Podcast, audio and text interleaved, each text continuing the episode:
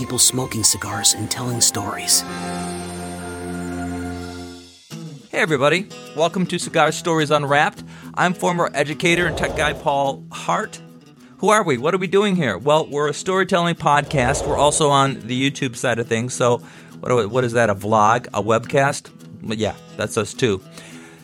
Here we use our brothers and our sisters of the Leaf cigar communities to tell stories. Not about cigars all the time, but connected to cigars and have some adventures. We want to perpetuate that bond that people have found in cigar communities. A bond that, well, we kind of desperately need these days. It's a togetherness for all of us. Cigar Stories Unwrapped with Paul Hart. Episode Imprinting. Good man. Great cigar. This episode actually came first in the sequence of things when this started to come together, maybe four months ago.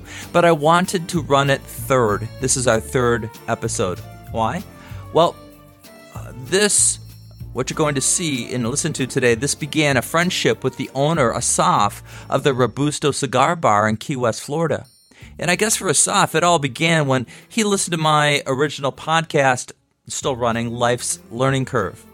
He had heard an episode about how my grandfather, my maternal grandfather, and how he had a great cigar every now and then. And I remember that from my childhood and how I carried that experience forward into my adult life. So for today, I want to mix my first connection late last year with the Robusto Cigar Bar in Key West, and the Life's Learning Curve episode called Irreplaceable. If you go back up in the Life's Learning Curve episode list, you'll find Irreplaceable, involving my grandpa and his cigars. And show how that synthesis actually connected me with the Key West business. Finally, I met the man. The man who sent me a bundle of great cigars just for that episode on Life's Learning Curve. His name's Assaf. Now, four months later, I would be doing episode one of the new podcast inside his business in Key West, surrounded by eager cigar fans and local people. That's fun in Key West. That's a whole lot of backstory. Let's get going.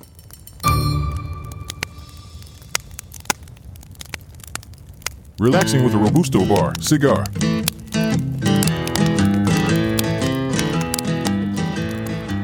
Paul here, Life's Learning Curve podcast, Six Toed Cinema. Hey, today, really quickly, I want to stop and take some time to talk about this cigar. My grandpa came home from World War One, smoking not only cigars but a pipe, and he smoked cigarettes. And many years later, when I was a toddler, just a toddler, I would crawl up into his lap where it was warm and it was safe and it was full of love and I would smell the aroma of the cigar, whether he was smoking it or not, as well as Beeman's gum and Aqua Velva aftershave. And that trio, that combination, was warm and nurturing for me. So even to this day, if I walk by somebody on vacation and they I smell their cigar, I'll say, hey, that's a good smelling cigar. Gives me that nice warm feeling. More info on Paul's grandpa. My grandpa and my grandma were church strong and community minded people. Grandpa was a really properly groomed man of that era, of that time, and the time frame I'm talking about when I knew him was in the late 1960s, early 70s. How do you do? When I was just old enough to walk, Grandpa, when he would come over to our house, would nonsensically call out made up phrases. He'd yell, Pit pot po. Pit pot po. and for some reason that was the cue, and I would run searching the house for my grandpa. I would run to him. I would jump in his arms.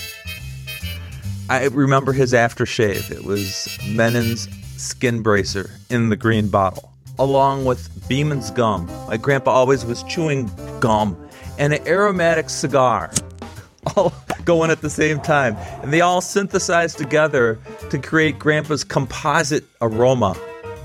Hmm. So I guess it was not by accident that as an adult I used Mennen's skin bracer in the green bottle. I chewed Beeman's gum wherever I could find it. It was hard to find by that time. And even though I was a non smoker, I would smoke an aromatic cigar once a year. It was kind of like bringing the man back, or at least bringing the feelings back, and a lot of good memories of when I was with him at a much younger age. Work ethic. I was a quiet, shy youngster, I was told. True, I would agree with that. My grandpa was confident, somewhat quiet himself. He was honest as the day is long, smart, resourceful.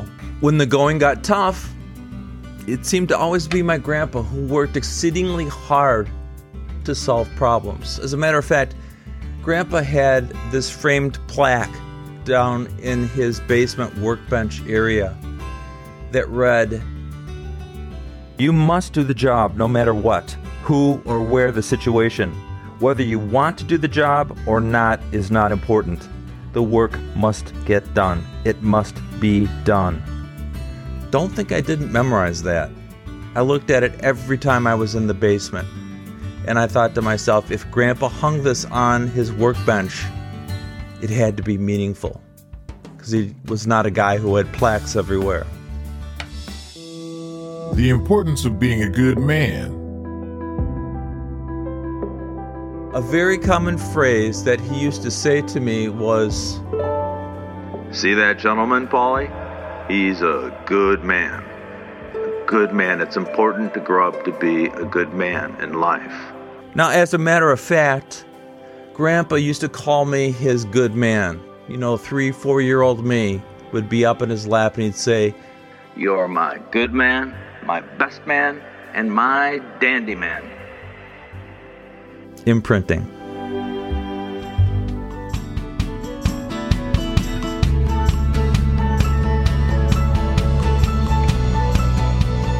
People that know me today, in current day, can tell you that I use my grandpa's phrase often when it rings true. I can tell my own son, Riley, see that guy over there? He's a good man. You can trust him. That's important to know. Cigars. A surprise from the Robusto bar. Well, actually, four days ago, I get this package in the mail because my address is on my podcast website. And apparently, there's a company out of the Keys that heard my podcast. And it's called the Robusto Bar or just Robusto out of Key West, Florida. And the owner there sent me a bundle of cigars and he sent me a shirt, which I'd be wearing right now, but uh, it's, it's January in the Midwest and a t shirt's just not very smart. He also sent me a few hats as well. So this guy apparently set out and had his growers, his growers, he wanted to create apparently a specialized cigar. And this is it. And he sent it to me. So I'm one of the first ones to get one of these things. It's, it's called Last Flight Out.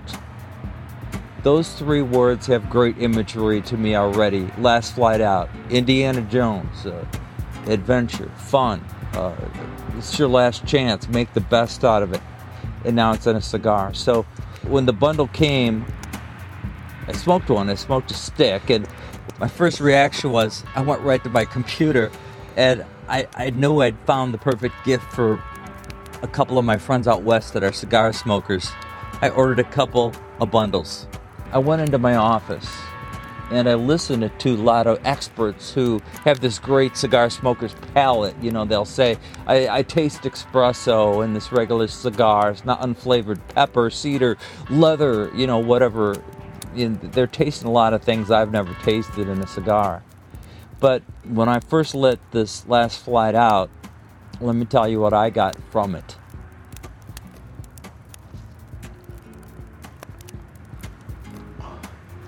Uh, this is what it tasted like to me. It tasted like a little bit of a campfire. It tasted, and of course, you don't taste a campfire, you smell it, but it had that kind of cool campfire smell, as well as for some reason, the smell made me remember uh, a cookout I was at recently, and it had that seasoned cut of beef sizzling with pepper seasoning. So, you know, wow, that's That was a lot for me in a cigar. Before this, it was just a cigar. So I love my first time with this. If you know me, you know I don't give out cigar ratings very easily. You know, I don't have that palate. You know, my palate just says good or bad. So when I smoke this, do I get coffee or cedar espresso or leather? I'd love to get leather. No, but what I do get from a cigar is tasty or it's not tasty.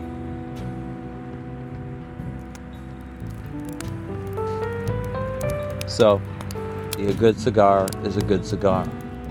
So for me, here's what I do. I look forward to relaxing with a cigar when I get the chance, slowing down, taking a good look around, taking a good look at myself and life, thinking a little bit. And well, this cigar, uh, it takes me there. So what do we have? It's called the Last Flight Out cigar. It's got that rounded edge. It's about a just about seven inches by 44 and it's uh, rolled in the Dominican Republic. So, in closing here, I just want to say when you smoke, if you do smoke a cigar, smoke it slow, enjoy it. I want you to relax and I want you to think a little bit about life. So, here's to you. You can find a link in the notes below.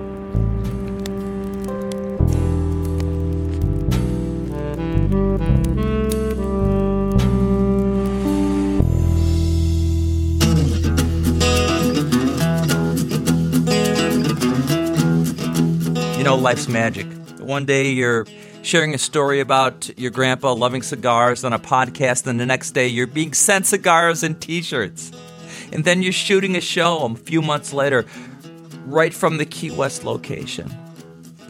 Now, this kind of good fortune doesn't always happen to me, but as a composite, you put it all together piece by piece, it created a friendship and a new love for a great cigar. And best of all, my own new stories. Not me telling stories from 10 years ago or a week ago, new story for today. For this new cigar centered podcast. For Cigar Stories Unwrapped. I'm Paul Hart.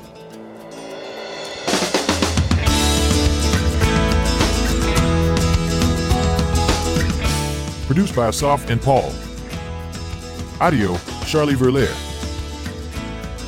Announcer, Willard Jordan. Thanks to Robusto Cigar Bar in Key West, Florida for the inspiration. Find us on YouTube and Spotify. Search Cigar Stories Unwrapped. Speaking for Cigar Stories Unwrapped, I'm Willard Jordan.